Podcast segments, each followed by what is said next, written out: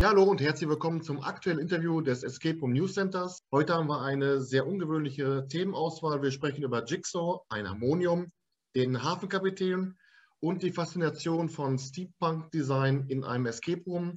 Darüber spreche ich mit Ellen Grell vom Escape Diem in Hamburg. Herzlich willkommen. Hallo und moin moin aus Hamburg. Schön, dass es geklappt hat mit dem Interview, mit der Verabredung. Ähm, hat mich sehr gefreut, mich darauf vorzubereiten. Ist ja wirklich eine sehr außergewöhnliche Themenzusammenstellung bei dir, bei Escape Diem. Und da wollen wir uns mal die Hörer mal darauf einstimmen und mal ein bisschen von deinen Räumen vorstellen. Ja, sehr gerne. Freut mich, dass du das spannend findest. Kurioserweise kam ich darauf, mal ein Interview mit dir zu führen, weil in letzter Zeit bei der Frage nach Geheimtipps immer mal wieder Escape Diem von Kollegen und Kolleginnen genannt wurde. Und zwar nicht nur aus Hamburg, sondern auch zum Beispiel von Hand vor Hint in München. Wie nimmt man das wahr und wie geht man damit um? Also es freut mich natürlich sehr, dass, dass mein kleines Lädchen so, so gut ankommt. Also vor allem freut es mich, dass es halt bei, bei Profis gut ankommt. Ja, ich war tatsächlich ein bisschen überrascht, dass es so, also so vor allem in letzter Zeit irgendwie so so, so, so einen kleinen Mini-Hype gibt irgendwie. Aber ja, bestätigt mich halt in dem, in dem, was ich mache. Ich mache es halt für mich so, dass es für mich halt schön ist und mir gefällt und orientiere mich weder an links noch rechts so richtig. Ähm, und ja, es ehrt mich natürlich sehr, dass es, dass es den, den Kollegen vor allem gefällt und den, den erfahrenen Escape Room-Spielern ähm, die kommen oft dann zu mir, weil sie es irgendwie von irgendwem halt auch vorgeschlagen bekommen haben und sind dann wirklich sowas von positiv überrascht. Und das ist natürlich ganz toll und eine ganz große Ehre, dass es, dass es den, den Profis so gut gefällt. Ja, ist schon schön. Man merkt schon, dass da auch viel Respekt und Hochachtung zwischen ist, weil eben die auch wissen, was da für eine Arbeit zwischensteckt. Äh, und von daher dachte ich mir, heute frage ich mal nach bei der Ellen und das mal ein bisschen von Escape Diem ein bisschen mehr näher vorstellen. Escape Diem ist ja eigentlich eine lustige Anekdote. Das ist ja aus einem Aussprachefehler deines Postboten entstanden. Genau, du hast, du hast sehr gut recherchiert. Ne? ja, genau. Aber kann man, kann man auch sagen, dass es eigentlich auch ein Motto ist von deinen Räumen, äh, Escape Diem, also praktisch im Sinne von nutze und genieße auch den Raum? Ja, oder entfliehe, entfliehe den Tag. Also das finde ich sowieso, das finde ich ja das Faszinierende an Escape Rooms tatsächlich egal, wie, wie scheiße es dir geht und was gerade los ist in deinem Leben, wenn du im Escape Room bist, dann vergisst du das für eine Stunde. Mhm. Und du bist halt voll da, wenn es gut ist, bist du halt voll im Thema und vergisst alles, deine blöde Steuernachzahlung oder was auch immer du gerade so am Laufen hast, vergisst du halt in der Zeit. Und das, das ist tatsächlich auch das, was ich mit dem Namen irgendwie ausdrücken, ausdrücken wollte. Und ich habe ja auch mein, mein Logo ist halt der der Drachentöter, weil wir ja hier in St. Georg sind, der heilige St. Georg. Und das ist auch so ein bisschen das Fantastische, ein bisschen halt dem, dem Alltag, dem, der Realität so ein bisschen zu entkommen. Ja. Das war so der Gedanke dahinter. Los ging es ja 2017 bei dir mit Jigsaw.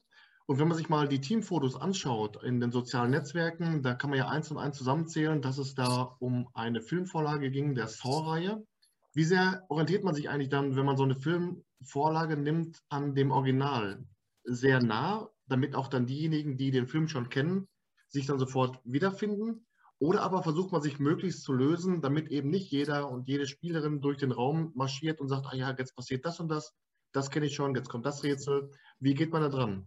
Also ich habe mich vom, vom Setting her sehr, sehr, sehr dicht am Film orientiert und das ist das, was die Leute halt total freut, wenn sie da reinkommen. Also sie kommen mit verbundenen Augen rein, wenn sie dann reinkommen, die Augen mitten abnehmen, dann sind sie halt in diesem, in diesem Waschraum, den man halt kennt aus dem ersten Teil. Und das feiern die schon, feiern sie schon sehr. Aber ich habe auch tatsächlich viele Spieler, die die Saw gar nicht kennen. Davon mal ganz abgesehen. Aber ähm, es sind viele Dinge, die du, die du wieder, wieder erkennst, wenn du den Film kennst im Spiel. Ähm, aber es ist jetzt nicht so, dass die Sachen eins zu eins so so sind wie im Film. Es sind schon einige Gimmicks, die, die halt wiedererkannt werden, aber völlig anders inszeniert, dass man halt nicht drauf kommt, wenn man den Film hundertmal gesehen hat. So was wie, wie zum Beispiel dieses bekannte Ein Kreuz markiert die Stelle, was man dann im Schwarzlicht oder wenn man das Licht ausstellt oder so, ich weiß gar nicht mehr genau, wie man mhm. das sieht beim, beim Film. Aber sowas in der Art haben wir natürlich auch, aber ein bisschen anders inszeniert, aber du erkennst es halt wieder und du freust dich halt. So, solange man nicht nachher im Auge des Mitspielers noch den Schlüssel suchen muss, dann geht es ja noch. mit, mit, dem Löffel. Ja, nee, nee, das muss man nicht. ähm, und ich habe tatsächlich auch so ein paar ganz süße Jigsaw, Jigsaw oder Saw-Touristen, die halt kommen und das übelst feiern, dass diese Billy the Puppet da drin steht und dann aber ein bisschen abgelenkt sind vom Spiel, weil sie einfach alle so toll finden, weil es halt genauso aussieht. Das ist auch immer ganz süß und die, die freuen sich natürlich noch mehr über die, über die Gimmicks, die halt ähnlich sind wie im Film. Vor Escape Diem warst du ja lange Zeit auch selbst als, als Spielleiterin tätig. Gab es eigentlich Momente, wo dein damaliger Chef gesagt hat, wenn du dich schon selbstständig machst, dann fang bloß nicht nur mit einem Horrorraum an, das könnte in die Hose gehen. Oder geht man einfach seinen Weg, macht sein Ding und denkt sich, ich gucke jetzt, dass ich mit dem anfange, wovon ich überzeugt bin und entweder klappt es oder klappt es nicht. Naja, also als allererstes war, waren meine Chefs natürlich nicht so richtig happy, dass ich auch ein Escape Room aufmache. Ähm, aber wir sind da doch ganz, äh, ganz vernünftig ähm, mit umgegangen. Ich habe dann auch, als ich dann damit angefangen habe und mit der Idee schwanger gegangen bin und dann halt so eine Location besucht habe, glaube ich auch als die Location hatte, habe ich auch noch dort gearbeitet. Aber wir haben da jetzt nicht über Details geredet, was ich, was ich genau mache oder so. Und ähm, tatsächlich mit dem Jigsaw-Thema anfangen, war das Beste, was ich machen konnte. Also es ist nach wie vor der best gebuchte Raum. Also da sehe ich auch überhaupt keinen, gar keine Schwierigkeit mit dem, mit dem Horrorthema. Mhm. Also das war das eher das, wo ich mit, mit meinen Chefs damals ein bisschen äh, öfter mal ins Gespräch gegangen bin, weil ich gesagt habe, so wenn wir hier schon Horror machen, ähm, dann lass mal richtig machen und nicht so Mainstream, weil entweder wenn du einen Horrorraum buchst, dann willst du auch Horror, dann willst du nicht Mainstream. Also dann musst du auch keinen Horrorraum machen, wenn man sich nicht wirklich erschrickt oder wenn es halt nicht gruselig ist, finde ich. Mhm. Ähm, so und ähm, wieso ich überhaupt auf Jigsaw gekommen bin, war weil ich als, als Spielleiter, wenn ich die Regeln erzählt hatte, Spiel, Spielregeln erzählt hatte, dann kam immer von den Kunden, ha, ist ja wie bei Saw. ich ja, ja, das ist wie bei Saw. Tatsächlich. Und man kommt um so einen Raum einfach nicht rum, habe ich mir gedacht. Und dann, wenn sie es eh schon immer sagen, dann sollen sie jetzt auch mal einen Saw-Raum kriegen hier.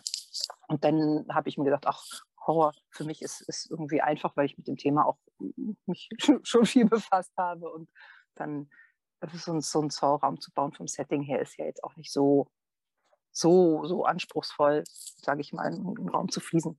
Ist ein bisschen einfacher als irgendwie eine Kapelle mit irgendwelchen Katakomben zu bauen.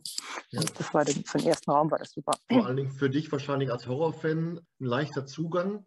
Aber wie würdest du es einschätzen? Du bist ja Schauspielerin, Horrorfilm-Fan, du hast bei Hamburg Dungeon auch gearbeitet.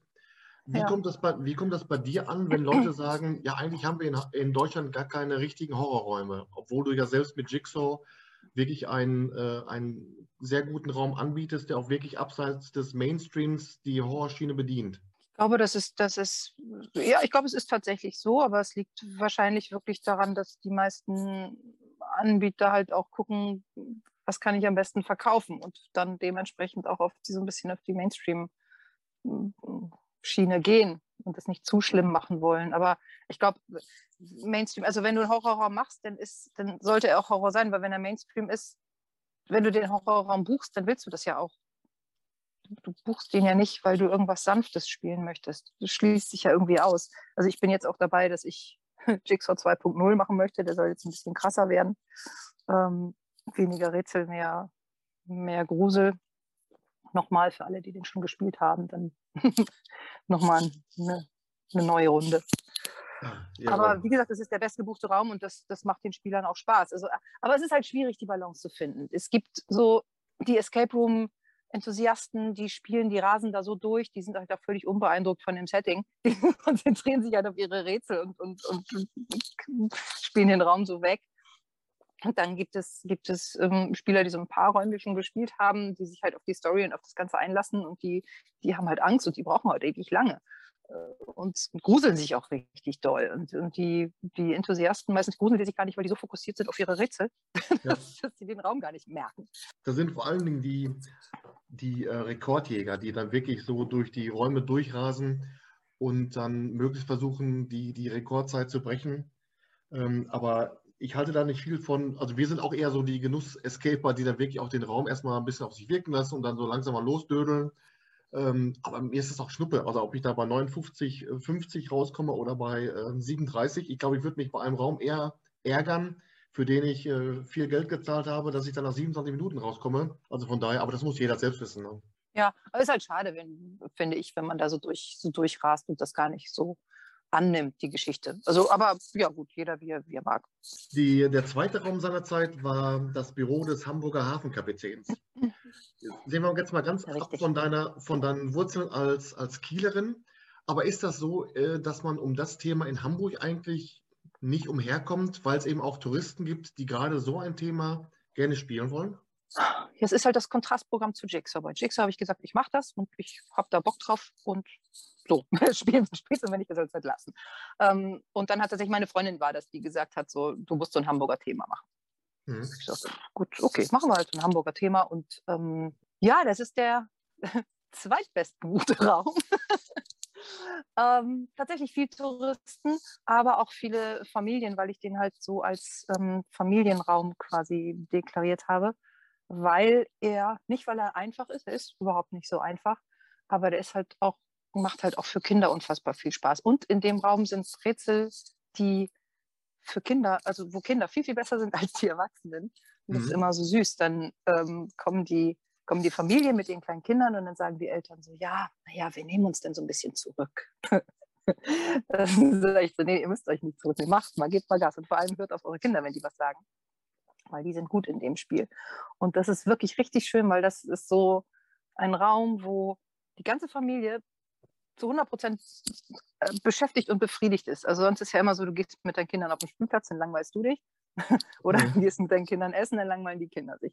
Aber in dem Raum sind wirklich alle gefordert und alle müssen mitarbeiten. Und die kleinen Kinder und die Erwachsenen können wirklich zu 100 Prozent wirklich hilfreich sein. Es ist nicht so, dass die Eltern irgendwie so sich auf doof stellen und die Kinder das lösen lassen, sondern die können alle wirklich richtig, richtig grübeln und das zusammen machen. Und das ist halt wirklich toll.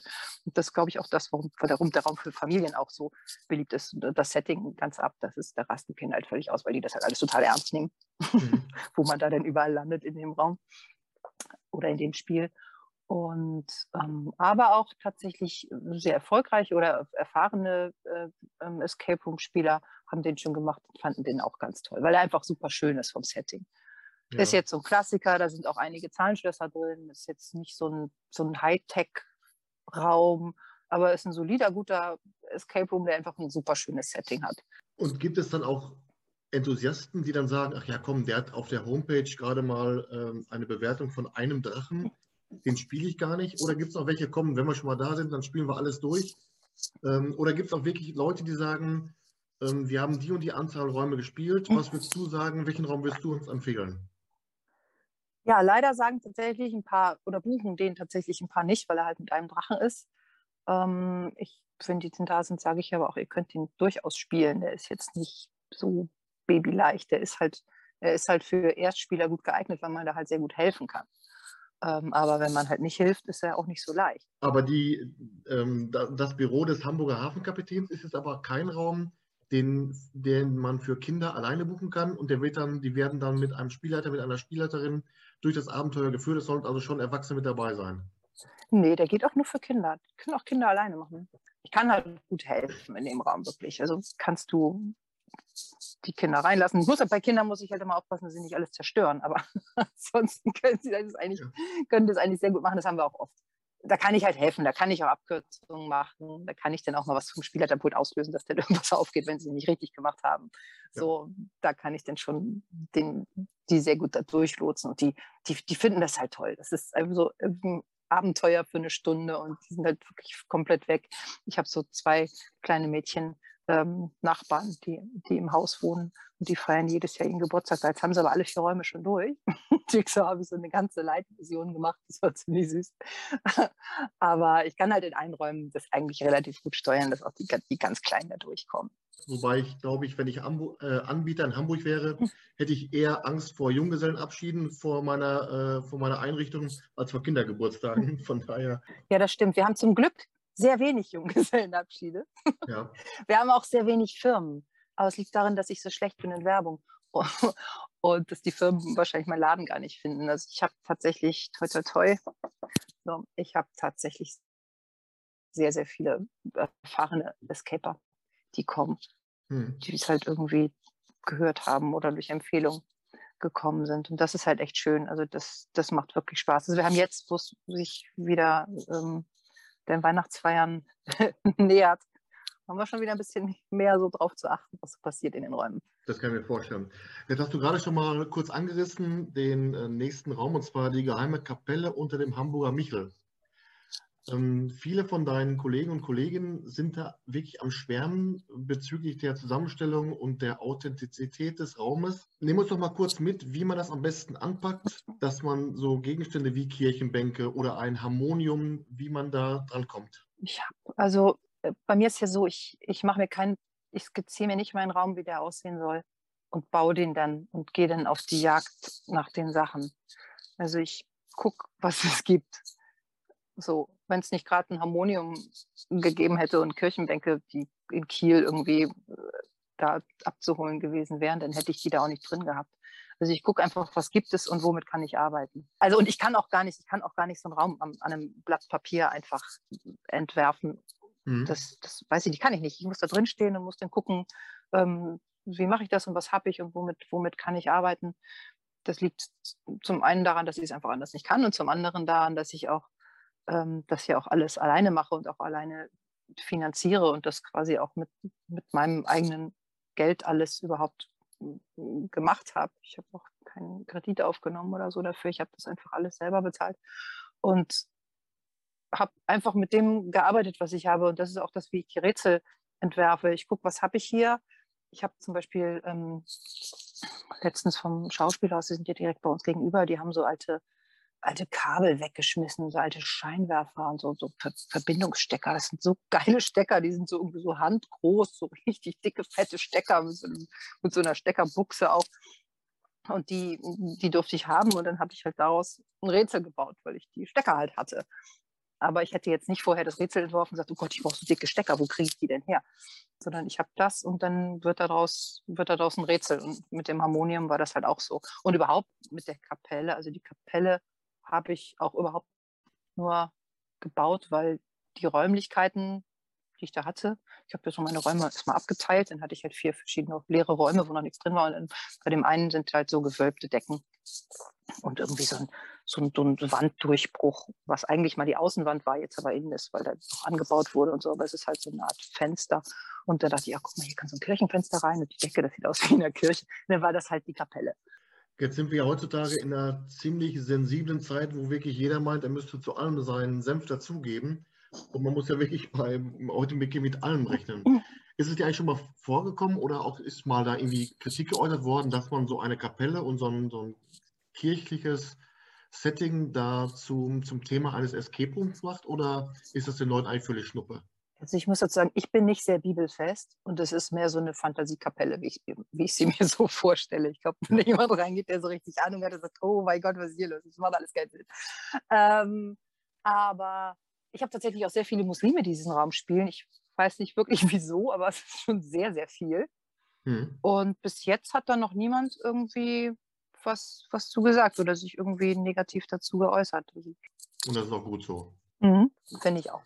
Ein weiterer Raum ist das Geheimnis um Nostradamus. Und ähm, ich habe mich da mal auf der Homepage schlau gemacht. Ähm, das ist ja vom Setting her so eine Kombination aus, aus Old-Style Steampunk und äh, neuester Technik.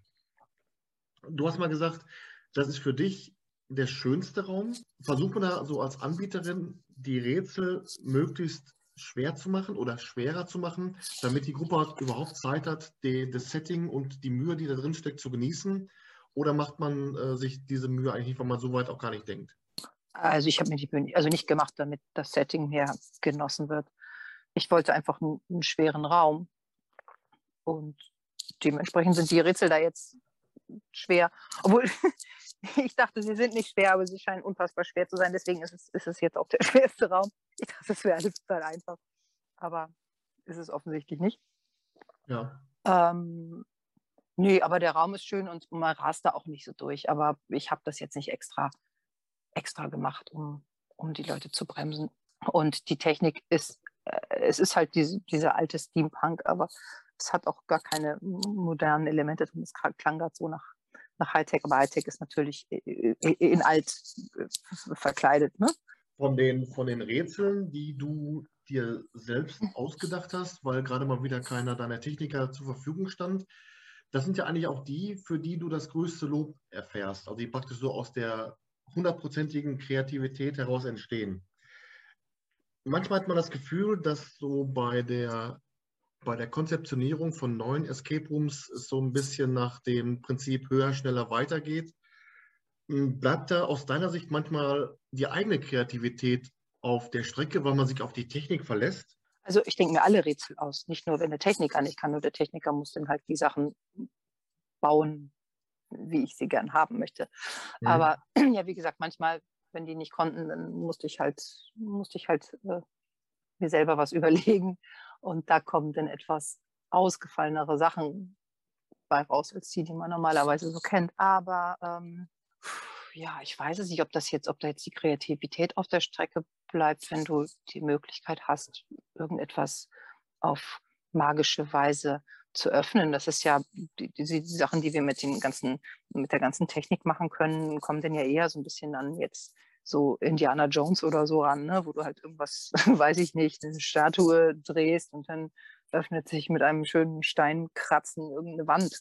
So, mhm. das sind natürlich die Sachen, die du mit Technik machen kannst, aber ich finde nicht, dass das, dass die Kreativität da auf der Strecke bleibt. Das ist ja jetzt letzten Endes nur eine, eine andere Form der Auflösung der Rätsel. Denn wie das Rätsel letzten Endes ist, hat ja mit der Technik an sich nichts zu tun.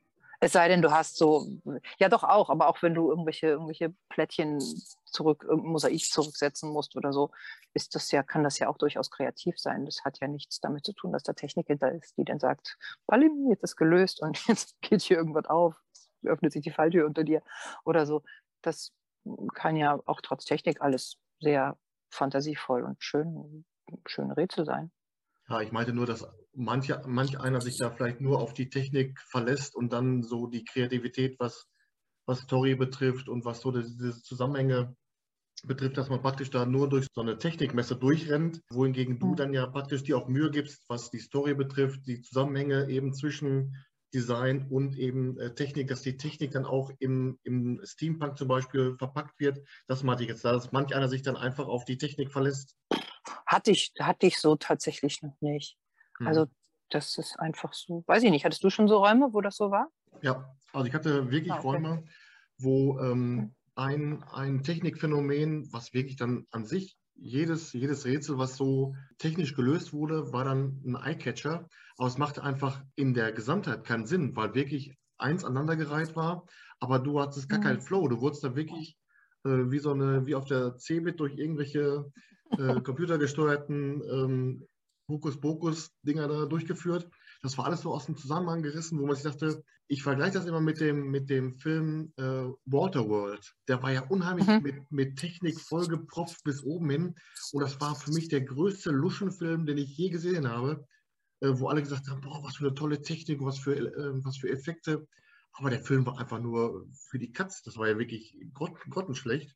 Und so habe ich es auch mhm. oft gehabt, dass wirklich dann in Escape Rooms sich ein Technikelement ans nächste reiht. Und deswegen dachte ich, ob man da nicht vielleicht oft sich auch wünscht, dass so das Rad wieder zurückgedreht wird, dass man erstmal ähm, die Kreativität in den Vordergrund rückt und erst dann mal guckt, wie man es technisch dann umsetzt. Ne?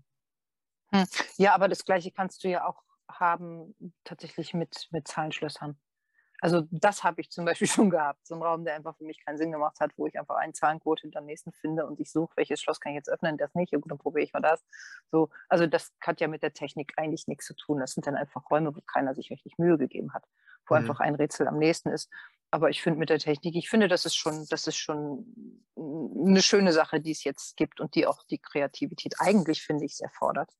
Und ich finde auch, dass die Räume durch die Technik jetzt, wenn sie denn funktioniert, ähm, durch die Technik um einiges besser geworden sind und sich auch alle nochmal, also alles nochmal so einen richtigen Push gekriegt hat und einfach nochmal um Klassen besser geworden ist. Also ich finde schon, dass die, dass die neue Raumgeneration eigentlich bei allen viel, viel, viel besser geworden ist. Wenn wir gerade mal darüber gesprochen haben, bei der Kapelle und dem Hamburger Michel, mhm dann hast du ja so diese, diese Sammlerleidenschaft, dass du ja eine, eine bekennende Allessammlerin bist. Hast du da extra eine, eine Lagerhalle, wo du das lagerst oder ist das alles bei dir in der Wohnung oder wie kann man sich das vorstellen?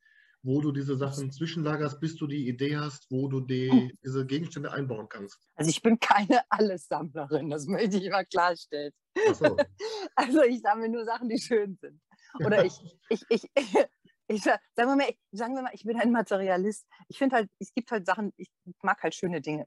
So, ich mag halt sowas wie, weiß ich nicht, ich habe bei mir in der, in der Küche habe ich so zwei, zwei Theater, diese alten Theater- oder Kinostühle habe ich da halt stehen, sowas. Ne, ich mag halt so, so ausgefallene schöne Sachen. Ich habe auch einen Flipper im Wohnzimmer stehen und so. Also sowas, sowas mag ich halt. Ähm, und ich hatte auch ein, ein, Skelett, äh, was da bei mir stand, wo ich halt mal quasi meine Garderobe drüber hatte. Mhm. Der steht jetzt im Nostradamus. Äh, ähm, ich habe keine Lagerhalle. Es ist jetzt auch nicht so, dass ich Berge von, Berge von Möbeln oder irgendwie so habe. So. Ähm, ja, nein, aber ich, ich hab, mag halt schöne Dinge und ich hatte auch früher zum Beispiel so eine alte gusseiserne Badewanne mit Füßen, so eine freistehende, die steht jetzt im Jigsaw-Raum zum Beispiel. Ja, ich habe dann halt viele Sachen, die ich halt, die ich halt hatte, die habe ich dann halt drüber in den Laden getan, die da jetzt, die da jetzt halt anderen Menschen Freude schenken und nicht mehr mir. Ich sammle, ich sammle nicht alles. Also davon bin ich doch weit entfernt. Ich hatte mir das schon, ich hatte mir das nach dem Interview bei Jan Stein bei Lebegeil Erlebnis Podcast, hatte ich mir so vorgestellt, dass äh, auch dann Kollegen und Kolleginnen bei dir anrufen können und sagen, Ellen, wir brauchen dies und das. Und dann guckst du so wie bei der Ludos früher und denkst dann auf den, äh, dass dann jeder dich fragen kann. Also das kommt aber nicht vor, dass die Kollegen dann sagen, Mensch, wir, wir suchen das und das wir fragen mal bei Ellen, die hat immer sowas auf Lager, das eher nicht, ne? Also ich habe tatsächlich so gut wie alles. Du kannst mich tatsächlich anrufen und fragen, ich brauche das und das, ich werde es bestimmt irgendwo haben. Ähm, aber doch, es haben schon mal Kollegen von mir einen Sarg gekauft. den ah. hatte ich noch, den brauchte ich nicht mehr. Also hier dann der Aufruf an alle Kollegen, Kolleginnen, wenn sie mal was suchen, können Sie sich gerne bei dir melden. Ich habe tatsächlich auch ziemlich, also mittlerweile, meine Werkstatt ist mittlerweile auch mehr so, mehr so ähm, Requisiten Lager. Also da ist schon, da hat sich schon ordentlich was angesammelt tatsächlich. Aber ich hoffe, dass das auch alles noch irgendwie irgendwann nochmal verwurstet wird. Ich baue ja die ganze Zeit weiter oder ich bastel ja die ganze Zeit weiter und mache es immer alles noch, noch schöner und habe noch so viele tolle Sachen da irgendwie rumliegen, die irgendwie noch darauf warten, mal ein Rätsel zu werden. Und daher wird es auch nicht langweilig. Ja, und wenn jemand was braucht, zu Alarm rufen. Bei Escape Diem ist es ja so, dass die Spielleiter und Spielleiterinnen äh, im Gimmick agieren. Beschränkt sich das jeweils dann nur ähm, während der Spielzeit oder wird dann auch die Gruppe praktisch in dieser Rolle, in diesem Gimmick schon begrüßt? Nein, es ähm, ist nur während der Spielzeit.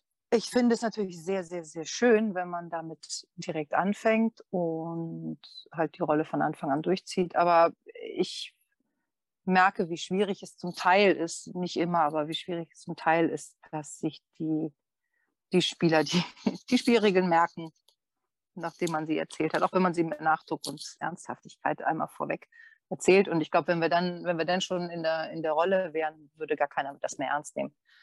Ähm, das, das ist so ein bisschen die Schwierigkeit, die ich habe, was das angeht. Und ich glaube, man kann einen Raum genauso immersiv und genauso echt gestalten, wenn du erst in der Rolle bist, in dem Moment, wo du im Raum bist. Also sie kommen ja auch an. Also sie klingeln ja auch irgendwie vorne und dann ist ja auch da ein Laden oder so. Und dann ist es, ob du es jetzt von da abspielst oder in dem Moment, wo sie in den Raum gehen, glaube ich, ist, ist relativ egal. Wenn das denn, wenn das Ergebnis dann toll ist, wenn sie reingehen, ist das, glaube ich, genauso schön, als wenn du gleich im Charakter abgeholt wirst. Ja, und zumal ich überlege auch, wie sollte das funktionieren, wenn man auf der einen Seite den Jigsaw-Raum hat, hm. dann die ähm, geheime Kapelle unter Hamburger Michel, dann äh, das Geheimnis um Nostradamus. Also jeder Spielleiter, jede Spielleiterin müsste dann in der Rolle erstmal wieder zur Tür. Das geht an sich wahrscheinlich auch nur, wenn man die ganze Location dann in einen Themenbereich umgewandelt hat, wie zum Beispiel bei, bei Nexus in Gelenhausen oder Limbus Escape Center oder sowas. Aber ich glaube, damit würde man sich aber dann einer äh, Flexibilität in der Angebotspalette eher berauben. Oder meinst du nicht? Ich glaube, das geht schon, aber wie gesagt, ich, ich finde das schwierig, den, den Kunden ähm, vorab erstmal ernsthaft die Spielregeln zu erklären. Und das ist halt, das ist halt wichtig in dem, in dem Moment, wo du, wo du deinen Raum schützen möchtest. Ne?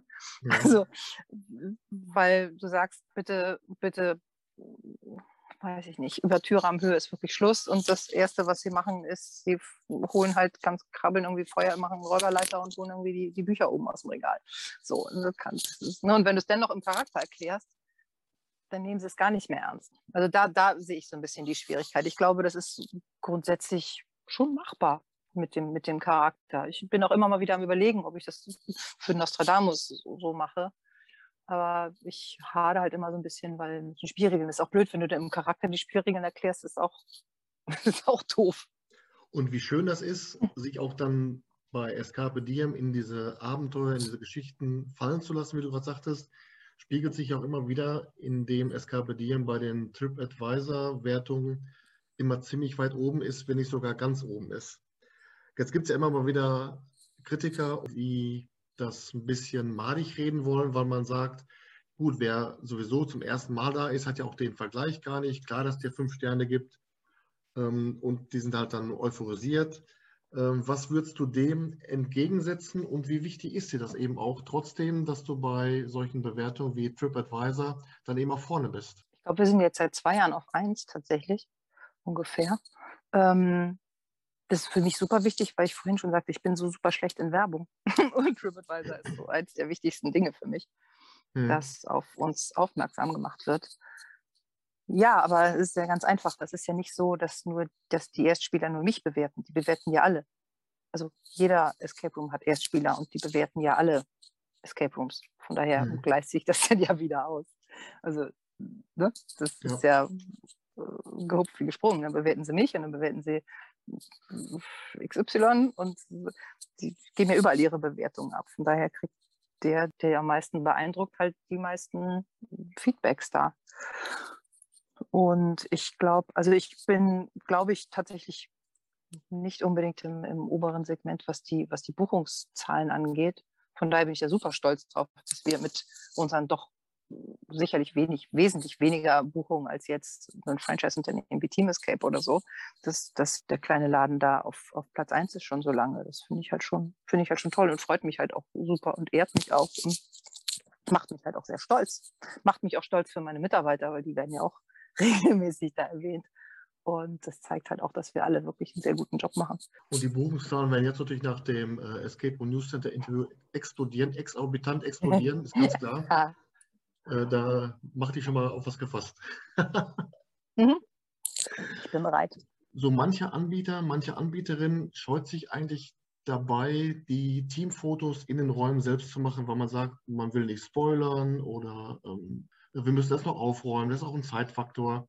Ähm, du machst das aber regelmäßig, was ja auch bei den Spielerinnen und Spielerinnen sehr gut ankommt. Warum hast du dich für diese Variante entschieden, den, den Gruppen eben auch nochmal das, das Endergebnis, ein, ein Teamfoto in den Räumen zu gewähren? Wie kam es zu dieser Entscheidung? Ähm, naja, weil auch oft die Frage kommt, dürfen wir Fotos machen in den Räumen? Ähm, und dann ist es natürlich schön, das Foto am Ende im Raum zu machen.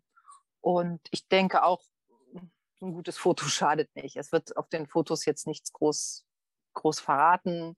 Ähm, kannst dir die Fotos angucken, aber du wirst da keine Lösung finden für, die, für das Spiel. Du wirst da nicht irgendwie gespoilert oder so. Du siehst ein bisschen die Atmosphäre vom Raum. Ja, und das freut sie auch wirklich immer alle. Also so vor allem auch unsere Enthusiasten, die spielen halt drei oder alle vier Räume hintereinander weg und haben dann ihre vier verschiedenen Fotos von den Räumen. Das ist schon schön. Also macht auch Spaß. Und es kommen auch zum Teil sehr, sehr witzige Fotos dabei raus. Das stimmt, ja. Äh, und es ist auch schön, wenn dann alle noch in dem äh, Jigsaw-Raum alle noch ihre Gliedmaßen haben, da freut sich auch jeder. Ja, manchmal haben sie auch mehr, als sie eigentlich haben, weil sie noch irgendwelche, irgendwelche Körperteile von irgendwelchen Puppen oder ja. was da sonst so rumliegt, noch mit ins Foto nehmen. Sehr schön. Jetzt kommen wir auch schon. Sehr beliebt ist auch, sehr beliebt ist auch, ist auch die große nackte Schaufensterpuppe, die ist auch immer sehr gerne mit, bei Junggesellenabschieden sehr gerne mit ins Bild genommen. Schön. Jetzt kommen wir auch schon, schon zum Ende dieses Interviews und am Ende dieses Interviews gibt es immer an meine Interviewgäste die obligatorische Frage nach einem Geheimtipp. Also praktisch einen Raum, ein Escape Room in Deutschland, wo du sagst, der hat dich beim Spielen positiv überrascht, aber der hat mehr Aufmerksamkeit verdient, weil er derzeit noch zu sehr unterm Radar fliegt. Deswegen auch die Frage an dich, was wäre für dich ein Raum, den du als Geheimtipp benennen würdest? Hm, ich möchte jetzt nicht die nennen, die alle nennen, weil das sind ja keine Geheimtipps mehr. Sehr richtig. ähm, ein Raum, den ich wirklich ganz cool finde, der mich, der mich von der Art der Rätsel beeindruckt hat, weil es wirklich komplett was Neues und Eigenes war, war der Exorzist bei Eskum hier in Hamburg. Ja. Den, den würde ich, den würde ich spielen, weil der ist wirklich cool und die Jungs haben sich da wirklich ganz tolle Rätsel ausgedacht, wo ich auch nicht weiß, wie sie es gemacht haben. Ähm, es sind auch keine Zahlenschlösser in diesem Raum. Es läuft alles irgendwie magisch. Und das ist wirklich sehr schön. Ist ein bisschen schlicht von der, von der Einrichtung her. Könnte für mein Empfinden ein bisschen weiblichen Touch gebrauchen. Aber ähm, nichtsdestotrotz ist es wirklich ein richtig, richtig äh, cooler Raum mit sehr schönen, sehr schönen Rätseln, die sie sich überlegt haben. Das hört sich nach einem sehr guten Geheimtipp an, den der, den der wurde noch gar nicht genannt. Mhm. Ähm, den schreibe ich mal hier auf meine Liste drauf. Wie gesagt, dann sind wir schon beim Ende dieses Interviews. Hat sehr viel Spaß gemacht, war sehr kurzweilig und vor allen Dingen hat auch in der Recherche vor dem Interview echt Laune gemacht, mich so mal so ein bisschen durch die Homepage und durch die sozialen Netzwerke zu ackern. Denn wenn vorher schon Kollegen und Kolleginnen sagen, ähm, dass der und der Raum einfach toll ist, dann hat das schon eine Aussagekraft und deswegen hat ich mich auch echt darauf gefreut und hat sich bestätigt. Dankeschön. Ja, das freut mich sehr. Du hast auch sehr gut recherchiert. Du solltest irgendwie, du solltest irgendwie ein großer Journalist werden. ja. Aber ich bin, ich bin bei der Stadt sehr gut aufgehoben. Das ist schon, das passt schon. ja, aber es ist schon erstaunlich, wie du da so schön recherchiert hast. Krass, ja, sehr gut. Nee, hat mir auch sehr, sehr viel Spaß gemacht und ich hoffe, du kommst dann irgendwann mal vorbei, wenn du mal im Norden bist. Auf jeden Fall. Wir haben schon eine, eine, ähm, also Hamburg an sich, geile Stadt, geht immer. Und dann haben wir jetzt noch einen weiteren Grund, nach Hamburg zu kommen. Da kommen wir sehr gerne mal vorbei. Genau, sehr gern. Wunderbar, Ellen. Dann sage ich vielen Dank. Wünsche dir noch weiterhin, ich danke dir. wünsche noch weiterhin viel Erfolg und ich würde sagen, wir sehen uns die Tage. Ich freue mich sehr. Bis dann. Bis dann. Tschüss. Tschüss.